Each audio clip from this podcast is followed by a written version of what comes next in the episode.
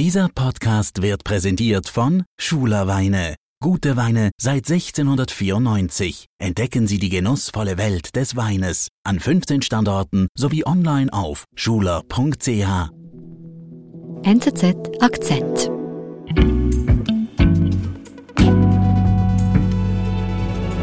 Matthias, hallo nach Peking. Hallo Nadine nach Zürich. Du lebst also da, wo jetzt alle weg wollen. Ich lebe im Grunde, du hast recht, in einem Land, aus dem viele weggehen würden. Das ist richtig. Woran machst du das denn fest? Naja, ich mache das auch an persönlichen Begegnungen vor allem fest. Also gerade am vergangenen Wochenende kam ich in einem Restaurant ins Gespräch mit einem jungen Paar, die waren gerade mal 20. Nach drei Minuten waren sie bei dem Thema Auswandern, dass sie gehen möchten bald aus China. Woche zuvor rief mich ein alter Freund an, mit dem hatte ich lange nicht mehr gesprochen, aus Shanghai. Nach fünf Minuten erzählte er mir, dass er ziemlich weit ist in seiner Planung auszuwandern. Und das sind sicherlich keine Einzelfälle. Also wir haben gerade in den großen Städten hier bei den jungen, gebildeten Chinesinnen und Chinesen, die zum Teil im Ausland gelebt, gearbeitet haben, ist das eine regelrechte Bewegung geworden. Ich höre das auch von zahlreichen anderen Bekannten, die wiederum über Bekannte berichten, die auch gehen wollen. Also da kommt etwas in Gang. Fast fluchtartig scheinen immer mehr Menschen China verlassen zu wollen. Rette sich, wer kann, titelt deshalb unser Korrespondent Matthias Kamp seine Recherche. Matthias, warum ist denn das so? Also warum wollen immer mehr Chinesinnen und Chinesen raus? Ja, es gibt eine Reihe von Gründen, aber der wichtigste Grund ist wohl die Unzufriedenheit mit der Zero-Covid-Strategie hier. Und das zeigt sich vor allem auch an der Jasmin aus Shenzhen in Südchina. Wer ist denn Jasmin? Ja, die Jasmin, die lebt und arbeitet in Shenzhen in Südchina, in der Tech-Metropole.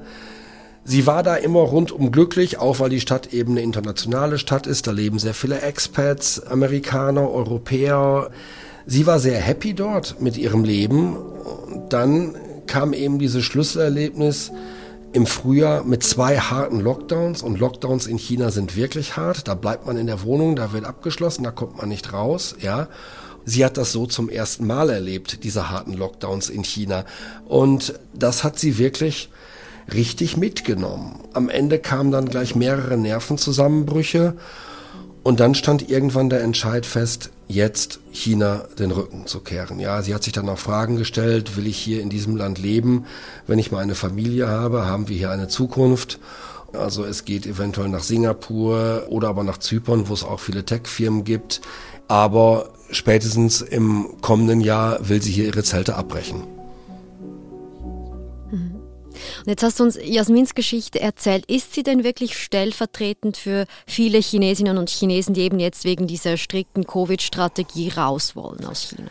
Ja, man muss es schon so sagen. Also Anfang April, als dann auch der große Lockdown in Shanghai ins Werk gesetzt wurde, ja, der am Ende dann ja zwei Monate dauern sollte. Ähm, also dieses Jahr. Dieses Jahr, genau. Mhm. Man muss dazu wissen, die Bewohner Shanghais sind international gebildet, im Ausland gearbeitet, gelebt, ja, und dann kam dieser Lockdown und dann sah man dann gleich im Internet stiegen die Suchanfragen nach Wörtern wie Immigration, Immigration mhm. rasant. Bei dem konkreten Begriff hier Immigration um 440 Prozent. Wow. So, da kam dann eine Art Bewegung in Gang. Ja, mhm. auf einmal, das war auch in den Apriltagen, da in den ersten Apriltagen bildete sich im Internet diese Gruppe, die sich unter dem Begriff, unter dem chinesischen Begriff Runxue versammelte. Run ist ein chinesisches Schriftzeichen. Das wird in lateinischer Umschrift R-U-N geschrieben. Mhm. R-U-N spricht man im Englischen wie Run aus, ja. Also Run wie wegrennen. Run wie wegrennen, ganz genau. Mhm. Run wie wegrennen. Ähm, Und was macht denn diese Gruppe? Diese Gruppe diskutiert, tauscht sich aus, die versammeln sich auch auf einer amerikanischen Webseite, die heißt GitHub und tauschen dort Erfahrungen aus über Lebenshaltungskosten in anderen Ländern, in Deutschland, in der Schweiz, wie man das konkret anstellen soll, mit Pass, mit Visa. Und sie haben sich eben unter diesem Begriff Run versammelt, dieses Wortspiel, um damit auch die chinesische Zensur zu umgehen letzten Endes. Mhm und damit eigentlich eben den Chinesen, die raus wollen, auch eine Plattform zu bieten, sich da zu informieren und auszutauschen. Richtig, so ist es. Sie treffen sich dort, sie tauschen sich dort aus, sie informieren sich und versuchen es eben vor den, vor den Zensurbehörden, die hier in China ja bekanntermaßen sehr, sehr rigoros sind, zu, zu verbergen. Genau. Matthias, muss man also sagen, dass es ein neueres Phänomen ist, dass jetzt ähm, so viele Menschen aus China wollen, also vor allem seit Corona? Naja, Corona und die Lockdowns waren im Grunde nur noch am Ende dann der Tropfen, der das fast zum Überlaufen brachte hier. Es sind ganz grundsätzliche Dinge auch, die darüber hinausgehen. Also schon seit mehreren Jahren ist das politische Klima hier in China unter Xi Jinping eisiger geworden. Die Freiräume, die persönlichen Freiräume sind enger geworden. Kulturell auch gibt es immer mehr Einschränkungen. Dazu kommen ganz, ganz, ganz harte Dinge wie steigende Lebenshaltungskosten, ähm, Karrierechancen, die strengere Zensur hier in den Medien, ja. Und dann ein wichtiger Punkt ist eben auch das Bildungssystem.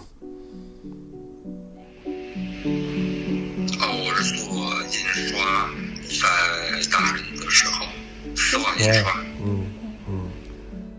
Mit wem konntest du denn darüber sprechen?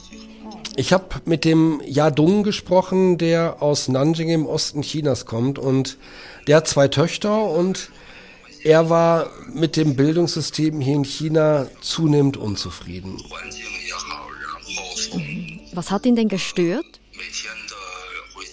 Viele Prüfungen, enormer Druck, auch die hohen Kosten, aber dann auch der ganze Stil des Lehrens und Lernens, ja, also sehr viel auswendig lernen, wenig Freiraum zur Entwicklung von Kreativität, aber eben auch mehr und mehr das Inhaltliche, ja, man muss dazu wissen, unter Xi Jinping hier dann ähm, alles, was mit Lernen zu tun hat, ist jetzt weniger international und weniger Richtung Ausland, sondern mehr nach innen. Also in den Grundschulen werden hier die sogenannten Xi Jinping-Gedanken gelernt, also politische Ideologie, Marxismus, Leninismus.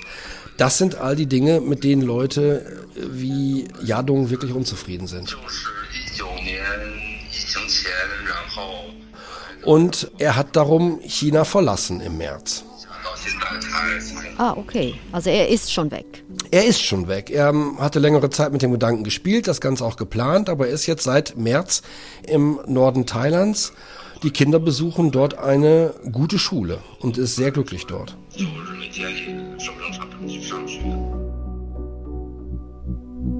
Wir sind gleich zurück.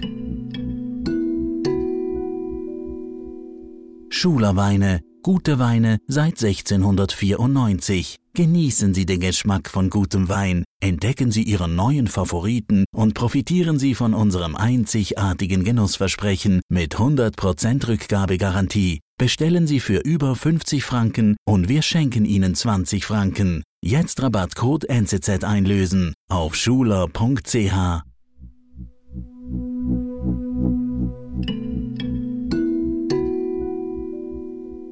Jetzt ist es Yadong und seiner Familie also gelungen, China zu verlassen. Viele wollen genau das. Jetzt stelle ich mir das aber irgendwie nicht so ganz einfach vor, aus China einfach auszuwandern. Oder wie ist das? Das ist auch nicht ganz einfach. Also es war bis vor wenigen Jahren noch so, dass jeder, der einen Reisepass beantragte, ihn auch bekam. Das waren immer mehr Leute. Unter dem Strich war es trotzdem bei der Riesenbevölkerung hier 1,4 Milliarden dann doch eine Minderheit, aber es war relativ einfach und es wurden auch immer mehr. Inzwischen ist das vorbei. Wer einen neuen Reisepass beantragt, wird in der Regel abgewiesen inzwischen. Wer seinen Pass verlängern möchte, wird ebenfalls abgewiesen. Mhm. Nur noch in absoluten Ausnahmefällen geht das. Das gipfelt dann zum Teil darin, dass Chinesen, die nach China zurückkehren, jetzt in diesen Tagen aus dem Ausland zurückkehren, ankommen hier, da werden Pässe ungültig gestempelt, damit die China eben nicht mehr verlassen können. Es gab diese eine Geschichte im Frühjahr, ein Flug aus Thailand, der landete in Guangzhou in Südchina. Da wurden Ecken aus den Reisepässen herausgeschnitten, um sie so ungültig zu machen. Also die, die Regierung, die will wirklich verhindern, dass die Bevölkerung rausgeht. So ist es. Die Regierung lässt die Menschen nicht mehr raus und es wird damit begründet, dass man sich vor eingeschleppten Corona-Infektionen schützen möchte. Es wird mit Covid begründet. Mhm. Tatsächlich steckt sehr viel mehr dahinter.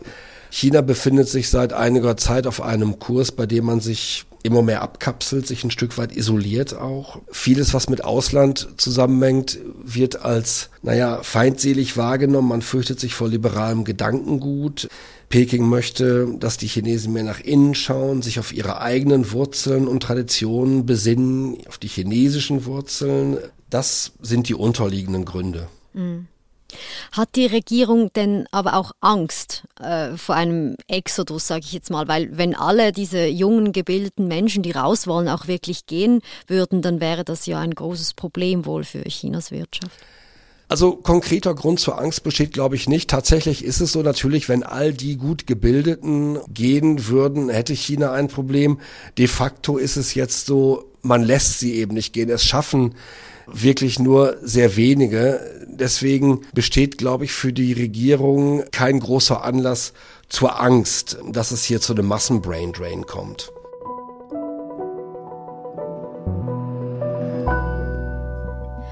Matthias, ich hoffe, du bleibst noch ein bisschen für uns in China. Nadine, verlass dich drauf. Ich werde noch ein bisschen hier bleiben für euch. Sehr schön. Vielen lieben Dank, liebe Grüße. Ganz, ganz lieben Dank auch an euch zurück in Zürich und hat mal wieder Spaß gemacht, bei schön. euch zu sein. Danke.